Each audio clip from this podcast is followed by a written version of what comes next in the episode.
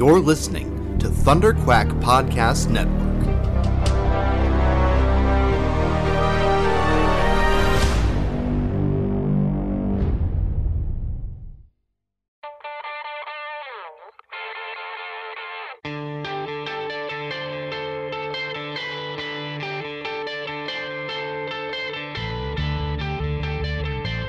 Hi, this is JM DeMatteis, and you're listening to the Epic Marvel Podcast.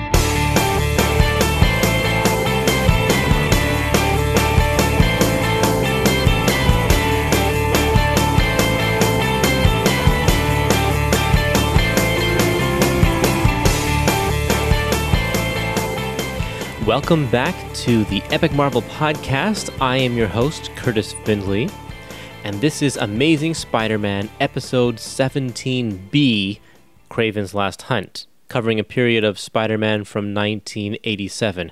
It's actually covering just two months worth of Spider Man from 1987. This is going to only cover six issues but it's part of a larger episode which we started a few months ago. You may have heard it already. It's episode 17A.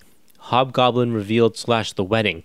And so that episode plus this episode combined make up the Amazing Spider Man Epic Collection Volume 17, Kraven's Last Hunt. And the only reason why I split these two up is because um, I hadn't interviewed J.M. DeMatteis yet um, about this story. So I have done that now, and I'll stick in a few clips of that interview throughout uh, this episode, which Adam and I recorded some time ago. So there won't be any warning as to when I'm switching to the clips, but you'll figure that out, I'm sure.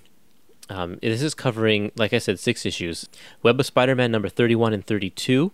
Amazing Spider-Man number nine, 293 and 294 and Spectacular Spider-Man 131 and 132. And I don't really have anything more to say, so let's get on with our episode.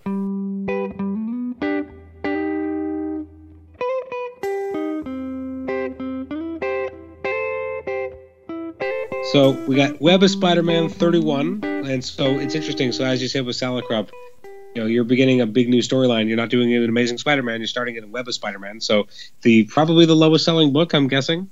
Well, that's that's not actually necessarily true. Um, Jim said in his interview that he just wanted uh, he wanted to break the stereotype of Amazing Spider-Man being you know the number one Spider-Man book. It doesn't hurt that it's the lowest selling title though. I guess so. Yeah, yeah. Bump it up. Now, just from the like, just from the cover, like it's already like this is something special. Like you got Spider-Man, he's all ensnared in a, in a web of some kind. You see a shotgun leveled at him. You don't even know what the saga's called, right? There's nothing on there. It just says it's a special six-part saga, part one, the coffin. Right. Like that's just that grabs your attention right away. And then you open it up. You got J.M. DeMatteis writing it. You got Mike Zeck art with Bob McLeod in art.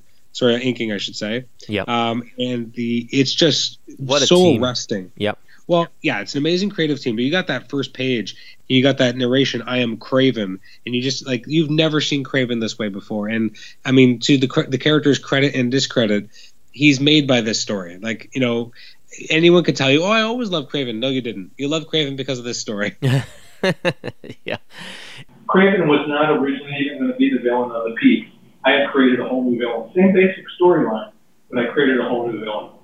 And uh, I happened to be flipping through uh, Marvel Universe Handbook, if you remember those, and uh, came to the page for Kraven. And to this day, I don't know if it was ever mentioned actually in a story, or if whoever wrote the handbook was just messing around and was creating a backstory. But they ma- they mentioned that Kraven was Russian and this bell went off in my head. I I I, I love Dostoevsky uh, in my pantheon of writer god. He is way way way up there. And Crime and Punishment, The Brothers Karamazov, and The Idiot, and all these great novels. Um, and and the Russian soul in within these novels, the Russian soul, so full of uh, highest aspirations and lowest urges, and all this duality and conflict uh, pulling at each other. Uh, This was something that I related to because I think it speaks to all of us as human beings, as we all we all uh, contain incredible contradiction. And when I saw that Kraven was Russian, something clicked for me. And I went, I understand this guy. I know who he is in a way I never had before. In point of fact, I had never given Kraven a second thought. If I was going to make a list of my favorite Spider-Man villains, Kraven would have never been on it. But reading that one line about him being Russia, uh, Russian, really set my uh, imagination on fire. And uh, and I went and I called up Jim Owsley, who was who people know as Christopher Priest now, who was the editor at the beginning of the process. And I said, forget that new villain. I- I'm to. He said, but I like the new? I said, no, no, we're great. And uh, and really, again, there's another element. One of these happy accidents.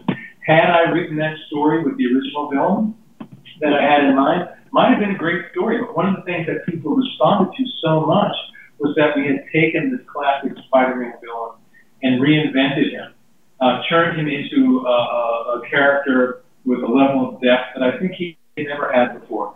And then, of course, we killed him in the end. You know, if someone would have said six months before that story came out, you know, they're going to kill Kraven. A lot of people would say, who cares? The great thing, I would say, the great thing is make people care desperately. And then when you knock the character off, then their heads explode. And they're all going, why did you kill so-and-so? I can't believe you killed such a great character. But I don't think anybody considered Kraven a great character before that story came out. He was a fun character, but he was certainly, at least in my mind, never a classic Spider-Man villain. Now, if you haven't heard the story of how JM uh, came to write this story, there's a fantastic um, article in the back where he tells you the whole like he lays out everything about how this story came to be and it's got a lot of different twists and turns in fact kraven wasn't in fact going to be the villain in this story mm-hmm. it was going to be a new villain and can you imagine that like this is this is so no. firmly rooted in in Kraven and who Kraven is, um, and def- and it defines Kraven that we can't imagine it being without him. So, yeah, what happens in this first issue, Adam? Well, I mean, so th- this is the issue that really sets the stakes. I mean, you, get to have an, a sense of who Kraven is. They really kind of rebuild him as you know this this being of, as he says, his body is grace and power, but he's a little bit unhinged, and his, this idea of you know what his family would think about you know what where civilization is today, uh, what he has been as a hunter, that he's not done. Um, eventually, he's going to age out. He will die soon. He must die soon, but not yet. And then you kind of have this idea that a recent death of a low life has happened, and Spider-Man's kind of paying his uh, his respects, and it's definitely having an effect on him. And you know, even though he's had happiness in his life, there's no happiness in the storyline. It's very much about dark, moody weather, and then you have you know, as he's kind of going to bed, you have this terrifying visage, of Kraven just um, amongst all the spiders, eating the spiders, feeding on them. Oh man, yeah, so it's good. horrifying. It's, it is. It's and Mike Zeck is just incredible, absolutely incredible. Yeah, it's brilliant, and and it's interesting to set up Spider-Man in a way that you know he's had some stuff going on. Ned's died. You have this other, you know, this low life has died. Uh, that he was used to kind of pumping him for information, et cetera. And he's not quite quite on his game. You have this intercut um, panel throughout the uh, the issue of someone digging a grave, which is really a nice sense of foreboding. And then finally, Spider-Man gets attacked, and you know he gets hit by a dart, and is like, oh, it's got to be Kraven the Hunter, and he's kind of de- you know he's going to fight Kraven, and he realizes something's different. Um, that you know Kraven's not speaking as much; he's a lot quieter than before, and the the internal narration is fantastic as and it's something we'd see more often with Deadpool recently, where you know you have the regular narration and then you have this narration in red where he's kind of freaking out. It's like his, it's almost like you have the ego and the in the id, and you have like you know his his logical mind and his kind of more primal mind, and so you have him thinking about uh, Kraven as Kraven you know gets him in the snare. He has him pumped with a tranquilizer, and he's got this shotgun at him, and he's got this crazy look in his eyes, and this the red narration is just saying like a rifle, a rifle, and then he's the logical part of his brain is just saying you know look at his eyes, there's something in his eyes. This isn't the Kraven I know, and then finally he gets shot, and it's terrifying.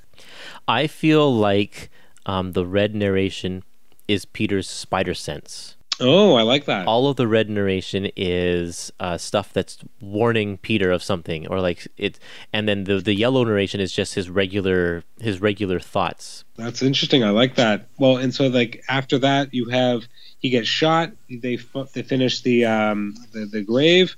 You have Spider Man put into a coffin. They you know lower it down into the grave. They start you know putting you know the dirt on the um on the coffin. You have a, a really phenomenal series of uh, visual ticks for what Kraven's feeling. On 334, you have the shot of him looking very moroseful as he puts the dirt on the coffin. Then on the next page, as you have this krakoom of the thunder, you have this real shot of regret and sadness. And then immediately afterwards, this almost insane, Yeah. you know, thrill that he's done this. And then that's just where you end the issue. And you have again the spider, spider burning bright in the forest of the night. What immortal hand or eye could frame thy fearful symmetry, which is an iconic line that's been used to, you know, when this was originally put out, it was, it was kind of called fearful symmetry.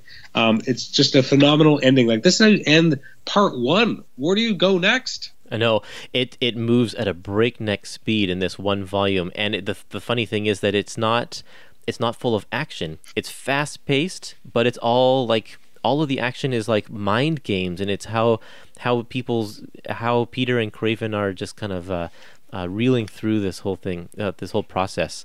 Yeah, it's a it's a really interesting setup. It, it just goes into some dark places, and it sets up like holy cow, this is I, I've never seen this kind of thing before. And and there's not a whole lot of dialogue throughout this entire six issues. Um, it's very sparse in in the words that they use, and it's so interesting. So let's continue on to into. Do you have anything you want to say about part one? Uh, no, not really. It's just again, there's there's a, a real restraint in the amount of dialogue. Even in the last four pages, there's not a lot. Like you just have the narration as as you said, kind of the spider sense blaring as he goes. You know, yesterday Ned Leeds, today Joe Face, tomorrow Aunt May, Mary Jane, and they just get shot. And then the next three pages, there's no dialogue. There's Yeah. just you know atmospheric effects, but there's really there's no one's talking. This is a very moody piece. Um, a lot of these issues move really quickly because it's about mood, it's about setting, it's about you know this this underlying creepiness as Right. opposed to oh, hitting you over the head with dialogue. Totally. So part two is called crawling, and um, in in this one, this is Amazing Spider-Man number two ninety three. Um, Kraven assumes Spider-Man's identity. He, it's not just good enough that he's actually killed Spider-Man. He needs to discredit Spider-Man's name. So he takes on the costume and starts being like a really, really brutal guy. He goes around, um, he, he he goes around helping people, but the villains get like completely pummeled. Oh yeah, I Um, yeah. mean, there's there's so much in this issue. I mean, you again have more of Kraven's crazy psychosis of him, you know, eating spiders, fighting a spider monster in his brain. You have the introduction of vermin. You have this great motif of there being rats all over New York City. There's rats at the gravesite. Um, you know, there, there's a rat in the Mary Jane's apartment with Peter, where she actually uh, kills the rat with uh, with her boot. Like it's this is this is the ugly part of humanity. This is you know again this is a gross, disgusting kind of issue and in that respect. Um, a lot of psychosis, a lot of crazy spider motifs, and and again rat motifs. There's not a lot of plot necessarily. You just have a lot of introspection on uh, Kraven's behalf as he really becomes the spider and decides that he is better than the spider. He's the true spider. Yeah. There is no Spider-Man in this issue, uh, not at all. No, no, no, no, no, Peter. And one my favorite line of dialogue, and it's so simple, is just Mary Jane when she just says, "That wasn't Peter," and that's all you need. You don't need hand wringing. You don't need an entire page of dialogue from her. That one line of dialogue and the and the way that uh, Zeck illustrates her face is more than enough to g- have you have a sense of how, what does this mean? What the hell is going to happen now Yeah. for this person who that she knows that's not Spider-Man, that's not Peter. And again, she didn't say that's not the real Spider-Man. That's that wasn't Peter. That's not her husband. Again, it plays on the idea they just got married, and so it really plays on primal aspects of you know he's basically a fireman or a, a police officer. They can come back and or they can not come back, and here something far more horrifying has happened. I like how uh, I don't know if this was uh, DeMatteis's suggestion or if this was up to the the letterer, um, who is Rick Parker. Rick Parker is great, so he, I, it could have been his idea. But um, Spider-Man, uh, he his all of his narration is in a classic kind of the classic comic font, and then Kraven has a serif font. Uh, so you can you can you can tell any time that he's narrate narrating the uh, the pages because it's the serif font, and then Vermin also has the same serif font except all of his letters are lowercase. He doesn't use Yeah. they don't use a single uppercase letter for him uh, for his narration, so you can tell who's saying what um, without having to like use speech bubbles or you know that kind of thing. So I thought that was a really cool effect. Uh, really neat to see. I like it when they play with that kind of thing. When you have a great letterer who go in and do these different styles, Kraven's lettering style was unique and really powerful, and, and make it make it unique for each character. It's really really important, and it helps it helps tell the story. You can have the best script in the world if the art and the storytelling aren't there, if the lettering goes off, the coloring can kill great art, bad inking can kill, kill great penciling. It's all got to be in balance in a comic. And, and I think one of the reasons why the story has has sustained itself all these years is yeah, I'll take I'll take whatever credit you want to give me for writing a good story, but it was a good story. But it's because all the elements were in place. Mm-hmm. And maybe I think had I, had I written the same exact story with a different artist, maybe a different letter was there, uh, any any of those elements would have gone gone awry. We might not be talking about the story today. Now, Vermin is a character that was created by both uh, DeMatteis and and Mike Zeck for Captain America. So both of them are very familiar with this character, and they're bringing them back since they're working together again.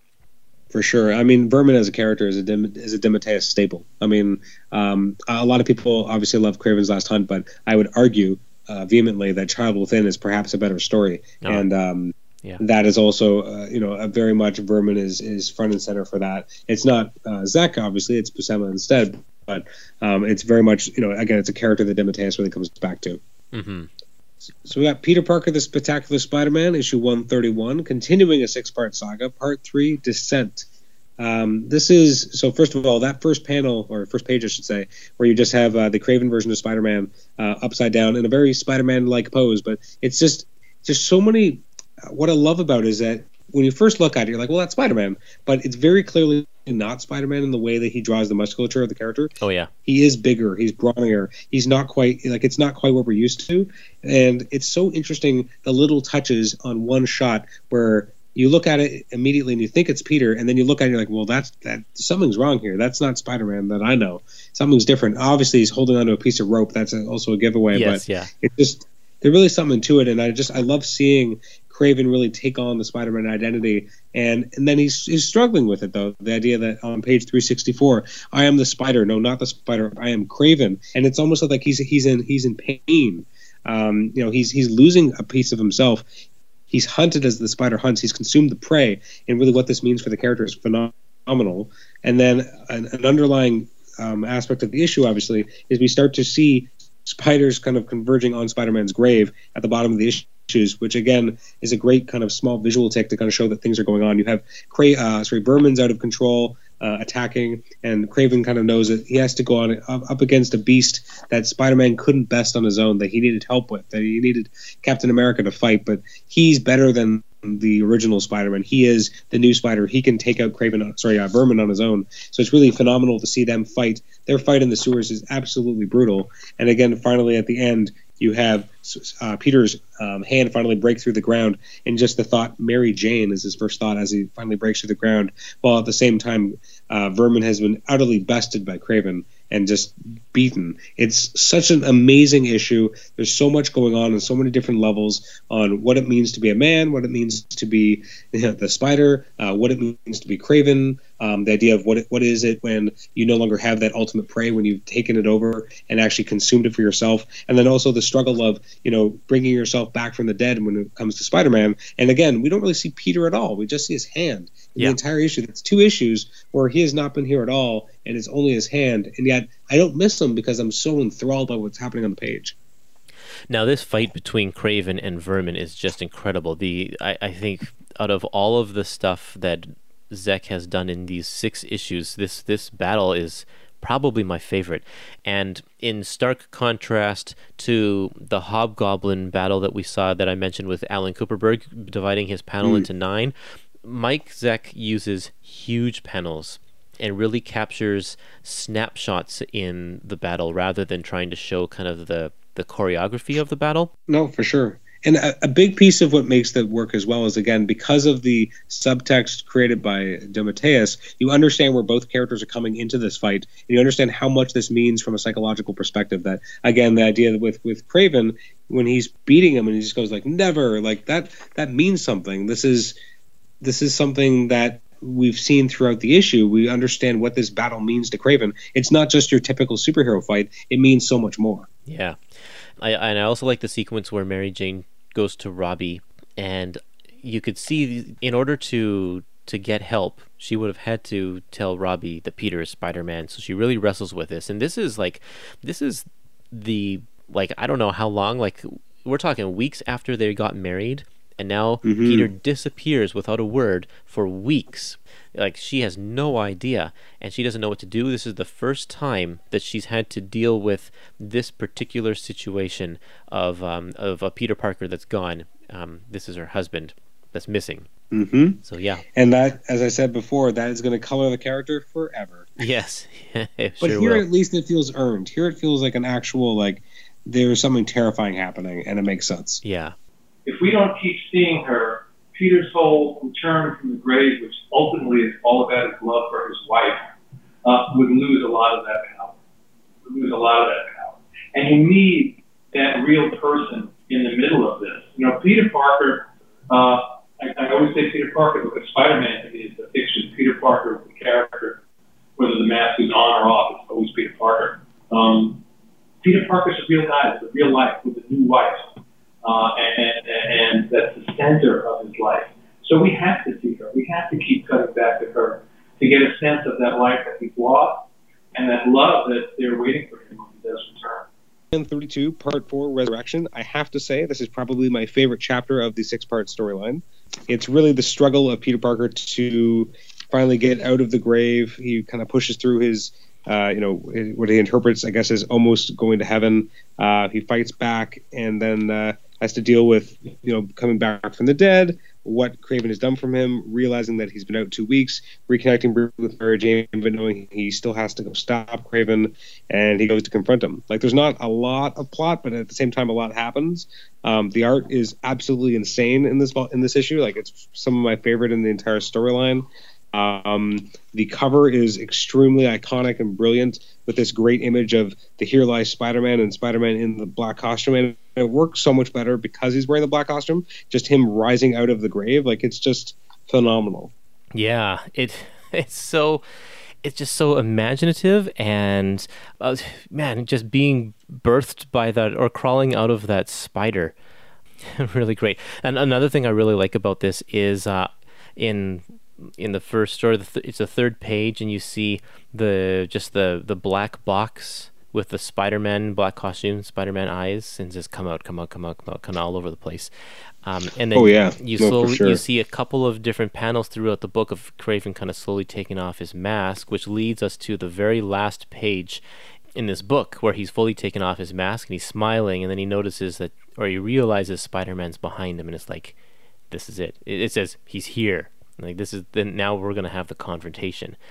So great, and just um yeah, just just the whole rebirth. I, I love it on page. It's page 306, 386 on this in this collection where in the top corner you see Peter in the fetal position, and then the black slowly takes over the the panels on the top row, and then the camera zooms out to reveal that the black is now a spider and it's going down this tunnel. It's like just the the sheer cinematography of this issue is is unreal. It's it's uh it really pushes I think what um what comics were doing at this time. Mike Zeck is is brilliant. I can say brilliant.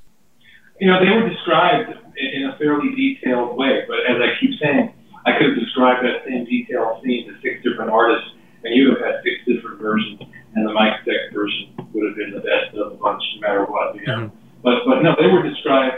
Uh, you know what what what you saw on the page is what I described, but that's the leap of comics. You know, it, the artist then takes that and gets to visualize it in their own way. I mean, to say to an artist as we do, okay, Mike, it's just white space with a tiny figure of Peter Parker naked, hunched over in the center of it. Um, someone else could have drawn that. It would have been the most boring page you had ever seen in your life.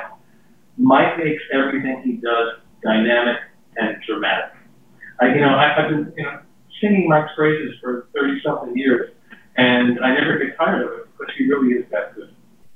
page 391 where you have uh, in the page previous in 390 at the very bottom as he's struggling with the, there is no spider what is you know who am i Mhm. you have at the bottom just him saying mary jane i love you and then the next page is just this amazing shot of him coming out of the grave and just saying i love you like Yeah. that, that the and that that love is what's bringing him out and it's interesting that like we remarked earlier that you know they kind of through this marriage it felt kind of awkward and weird that you're just kind of making this happen for these two characters but then you read a storyline like this and it's just it's all predicated on love which you don't actually see much in the actual storyline but you believe it's there because of the struggle because of what it takes to get him out of the grave Mhm. and um, it's it, it's really striking. That shot by Zeck is just gorgeous.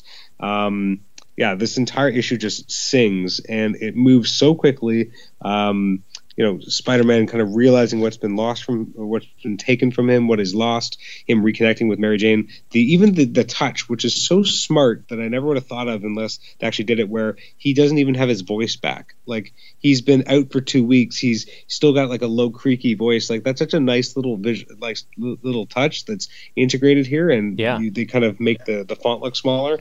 It just it further sells the idea that this man has been through a major ordeal, but he can't let it go. He has to go confront Kraven.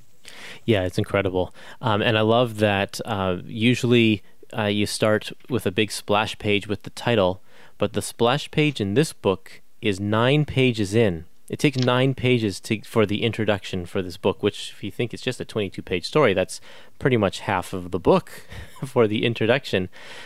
And then uh, another little touch I like is on page four, 403, toward the end, when Spider Man leaves Mary Jane and goes to look for Kraven. There's no words on this page. Uh, and it would have been a time when, if this was Stan Lee doing this, he would have filled this page with dialogue saying, you know, I've got to find him, whatever, I've got to find him to the nearest. I'm just going to use use every means necessary or whatever. You know, he would fill the, the page with dialogue, but there's nothing here. You don't need to know what he's thinking. And I love that he, you see a spider sense in every panel here. He's using his spider sense to find Kraven, which is something that I think isn't usually isn't usually done. People don't usually use the spider sense in that way, and I thought it was No. it was uh, really cool. hmm Another touch that I really liked, which again works really well in the context of having read this volume, is uh, on the sequence on page 384 and 385, where he's confronted by Ned Leeds, and he's like, "Oh, hey," and then he's like, "Wait," and then the horror on page 344 when Peter's like, "You're dead." Like it's Right. just it really strikes him like, "Wait a minute, something's wrong," and then then Ned just kind of you know fades him out, and he's like, "Dead? Oh God, he's right." It's just terrifying, but so effective hmm Yeah, I love it. and we just saw Ned die. We were just saw him not really dealing with it as much as we would have liked, and yet here JMD just makes it so perfect. Like this is this is kind of his aha moment that something's wrong, something's not the way it should be. You know, this is this is terrifying. Mm-hmm. Yeah, the the use of just the use of panels and the use of plot devices are, are all brilliant.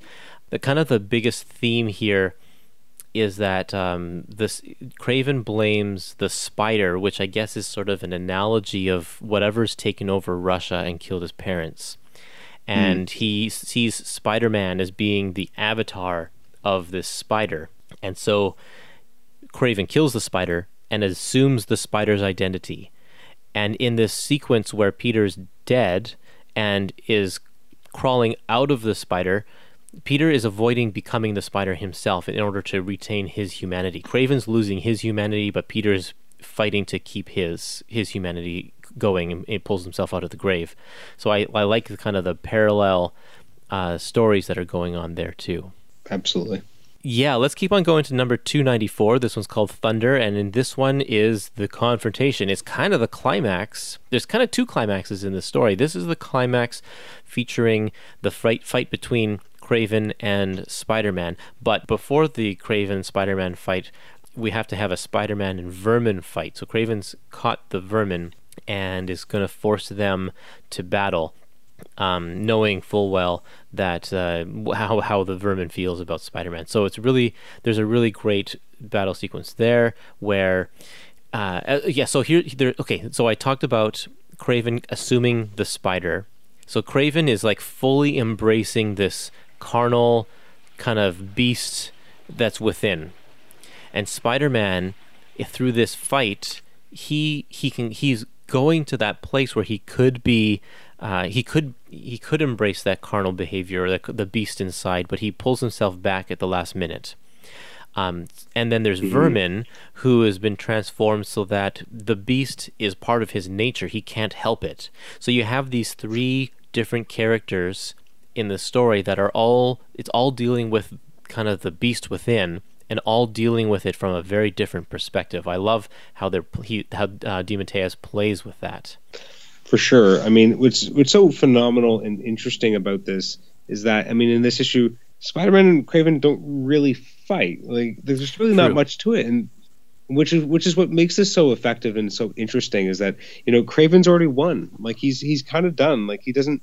And through this issue, he realizes you know that maybe things weren't exactly the way he expected them to be. And then he kind of you know ends up saving peter and kind of lets him go and you know gives him this such a such a beautiful moment where he's like i give you my word from this night forward kraven the hunter will never hunt again. Like you really feel the sense of like he has retained and become the man again. He's not the you know eating spiders anymore. He's kind of found his nobil- inner nobility again and the internal narration, the fact that throughout the issue he's talking about his family, his mother. You know, the, they, they said my mother was insane. It's just such a such beautiful work, and you really understand Kraven and what he's gone through. And then when he, he takes his own life, it's it's extremely powerful, and in a way that most villain deaths never will be, because you know he took his own life, but you know he kind of won, but didn't win at the same time. Like it's such a weird but fascinating portrayal of a character.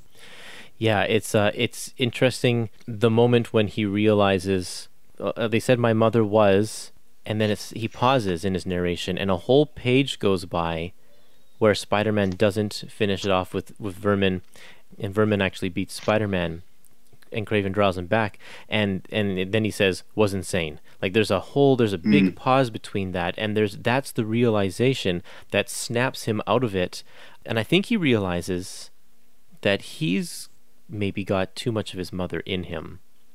And that maybe he's insane and that's enough to draw draw his humanity back.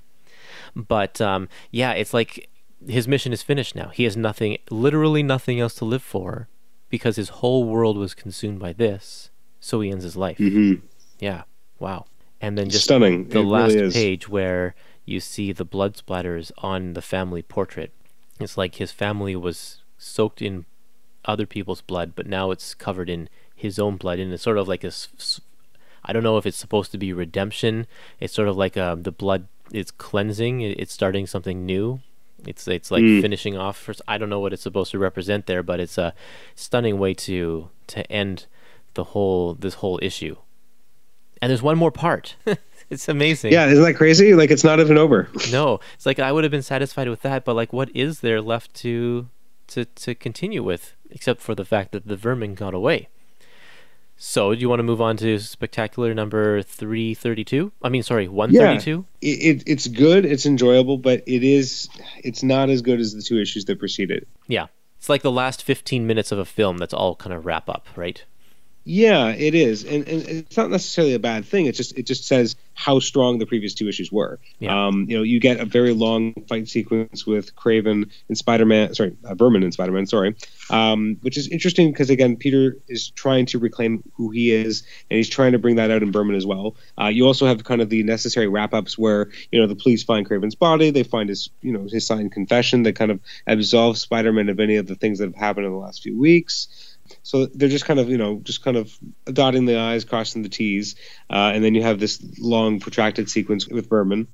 And then at the end, you, know, Spider Man goes home and it's just kind of the happy, like, I'm home, I'm home. And then like, you have like a two page, um, uh, two pages of just Kraven's funeral. And that is well done as well. And it, it's kind of a shame that, again, that they brought him back in some ways just because it's so perfect uh, that you almost would never want to see Kraven again because how could you top this? Yeah, really. So there's a a couple of points that I want to, note here is that uh, the you know things are really rough for Peter when he's in a fight and he's not making wisecracks. And through this Yes. whole this, this through this whole story, really, he's not making wisecracks, but he's not even speaking in this fight between him and Vermin. Probably partially because he's underwater for most of the time, so he probably can't even talk. But True. like, there's no, it's not funny. This, this is Spider-Man dead serious. He's he's gone through a lot, and he's not Mm-hmm. he's not joking around here. No, plus he doesn't have his voice. So, I mean, we we already kind of know that you know he doesn't have a lot of his voice back. But yeah, this is not your typical Spider-Man. Mhm. It's interesting too that like I and I think I mentioned this earlier, but you know how weird would this story be if he was in the red and blues? Like it just wouldn't work. Yeah, it would be a very different tone. Yeah, the, the, Like, the black, black is very costume- symbolic. Yeah. Yeah, and the fact that like they use the black to really meld into the shadows a lot, and then you just kind of see the eyes, which Yep. is interesting because you know it's not that long after that where we get Venom, who kind of does the same idea, but even more monstrous. It's just interesting, you know. Again, it's just the timing of, of it all. But yeah, like there's just something to this storyline that I can't imagine it with him without the black costume. Like, and there's just something about seeing Kraven in the black costume too is so striking, but it just kind of fits. Whereas seeing him in the red and blues would feel weird. It would.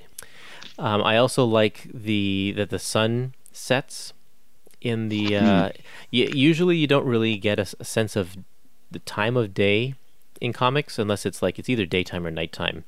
But uh, they've they've went out of their way. Mike Mike Zeck has gone out of his way to make sure that this is the sunset. The sun is setting on this story. It's setting on Kraven's life, and I also love in the bottom, the last panels here, as Kraven's um, buddy, whoever this guy is, is uh, throwing dirt into the in over the coffin. There's a, a rat that is uh, going after a spider, and they both get buried in the dirt to kind of Yeah. finalize. You know that that's not it's not just Kraven that's done. It's the the Vermin Spider-Man story. Like this is everything's done. It's all done. True. I, Yeah. I, I have a question though because I, I, I I'm not sure if I agree with you because on page 450 the way in which where the sun is and then where it is in 451 it looks like it's it's rising on a new day. oh how yeah, I, was- guess. Yeah, I I, guess. I you just kind of say read it that way because because all the action takes place at night and then suddenly the, the you know the light of day and the and Kraven's fin- finally in the light like it just feels like this the storyline is very much about darkness and nighttime and now suddenly it's it's a daytime and it's a new day. That's how I read it myself. Well, I'm not sure because um, the fight with between vermin doesn't necessarily happen at night. It happens in the sewer, so we don't know what time of day it is.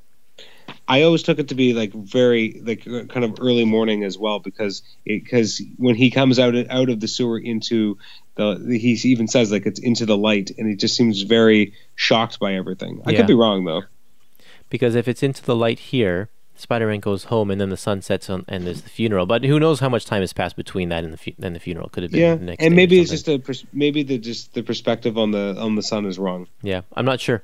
Yeah, I mean, it could be interpreted on um, either way. If the sun is rising, then it's like this is a new chapter in Spider-Man's Mhm. life. Like this, yeah. So it could be read both ways. However, you feel like interpreting it. That's what's so great about comics, I think. Absolutely. And then this whole story ends again with the the line from the William Blake poem, Spider Spider Burning Bright in the Forest of the Night. And I always know it's actually the poem's called Tiger Tiger, not Spider Spider. And I No. always remember it from that Batman episode from Batman the ep- animated series called Tiger Tiger Oh, because they use That's it there. right. Yeah. Yep. Wow. What an incredible story. It it deserves the accolades that it has gotten over the years. It's Oh, incredible. absolutely. And and there's like 40 more pages in this epic collection of bonus material. I'm just let's just quickly breeze through this. Um, Oh my there's some goodness. there's some great articles if you're really interested in learning about more about the wedding. Um, there's a lot of talk about the wedding. Most of them are just puff pieces from like Marvel Age and that kind of thing. Um, uh, there's a there's a Fred Hembeck cartoon, which those are always fun. Um, Mm-hmm. Mary Jane paper doll cutouts and uh, um, you know it's just there's it's a lot of stuff that I'm I'm it's inconsequential, but I'm super glad that it's in here. Um, but the the highlight I think is oh there's an article on Willi Smith if you wanted to know more about him and the the guy who designed Mary Jane's dress. Um, the wedding of the century, an, a nice article about what happened um, during the live cer- wedding ceremony that happened in New York at uh, Shea Stadium. And if you go on YouTube, you can actually see some clips of that wedding uh, from whatever news reporters were there. Um, but the the real highlight here is the the wedding, the the newspaper comic strips by Stan Lee and Larry Lieber Yeah. and it's a completely different story. It's not at all the same as as the comics, so it's it's an all new story. So if you enjoy that, definitely recommend checking that out too. Yeah, it, it's again one of those things where like I had never seen it before. Like Right? I knew it exist, I knew it existed, but I'd never seen it. So it's really cool to kind of see it um, recapped here. Yeah. And then at the very end, we have all of the pencils to every page of Spider-Man, Web of Spider-Man number 31, um, and Amazing Spider-Man 239. However, they're Mhm. printed nine to a page, so it's kind of pointless to have them in here. Um, yeah, I mean, yes, but I mean, it's just cool to kind of see them at all. I guess so, but it would be more cool if we could actually like see some of the detail that's there. I mean, yeah, it, it, it's true, but I mean, you can still get a good sense of it, which is yeah. more than enough. Like, I mean, it could have just not been here at all, so I'll take it. What it shows me is that Mike was doing full pencils. Like he was Yes. even he was even shading the black in the, the pencil work. So um, didn't leave a whole lot of room for Bob McLeod to do any to do his thing on inking, but uh, Mike Zeck No, not at all. has yeah. complete control over the pencils here. Okay, well there you go, Adam. Uh, half of this book, kind of a lot of filler, some some okay stories, and then the, the good stuff is saved for the very last. Yeah, the only weird thing about it is that again, it just feels like such a weird rhythm because like the it's almost like the the back half doesn't jive with the rest. Like which which is true of what happened in the books at, like at the time. Like it's representative of, of what really happened. It's just interesting to read a Spider-Man collection where you know it's just such a giant tonal shift. I mean, you have Owsley, you have Michelinie, and then you have DeMatteis going in a completely different direction. Yeah. And then when you pick up the next volume, it's, it's time for something completely different. Like it's just an interesting choice to make such a the storyline, and then it just it's just weirdly placed right in the middle of like everything else. Like it's it's like nothing before or right after it. I think people who are not familiar with Kraven's Last Hunt eh, or and are also not familiar with the Epic collections will pick this book up thinking, "Oh, wow, this Kraven's Last Hunt. I've heard lots of good things about this." And then they'll start reading and they'll be like, "What the heck am I reading?" So hopefully it doesn't deter people. The greatest thing about the Epic collections is that you get everything that was published in Amazing Spider-Man, the good and the bad, and you get the sense of mm-hmm. that here in this book. And you know, I'm okay with that. I want to Oh, sure. experience the good and the bad because that's that's part of Spider-Man's history. Yeah, you just have to get through 312 pages first. yeah, right. Oh boy. okay. okay, Adam. What do you say? Perfect. Yep, this is great. Thanks for joining us today, and we'll see you on the next episode. Can't wait.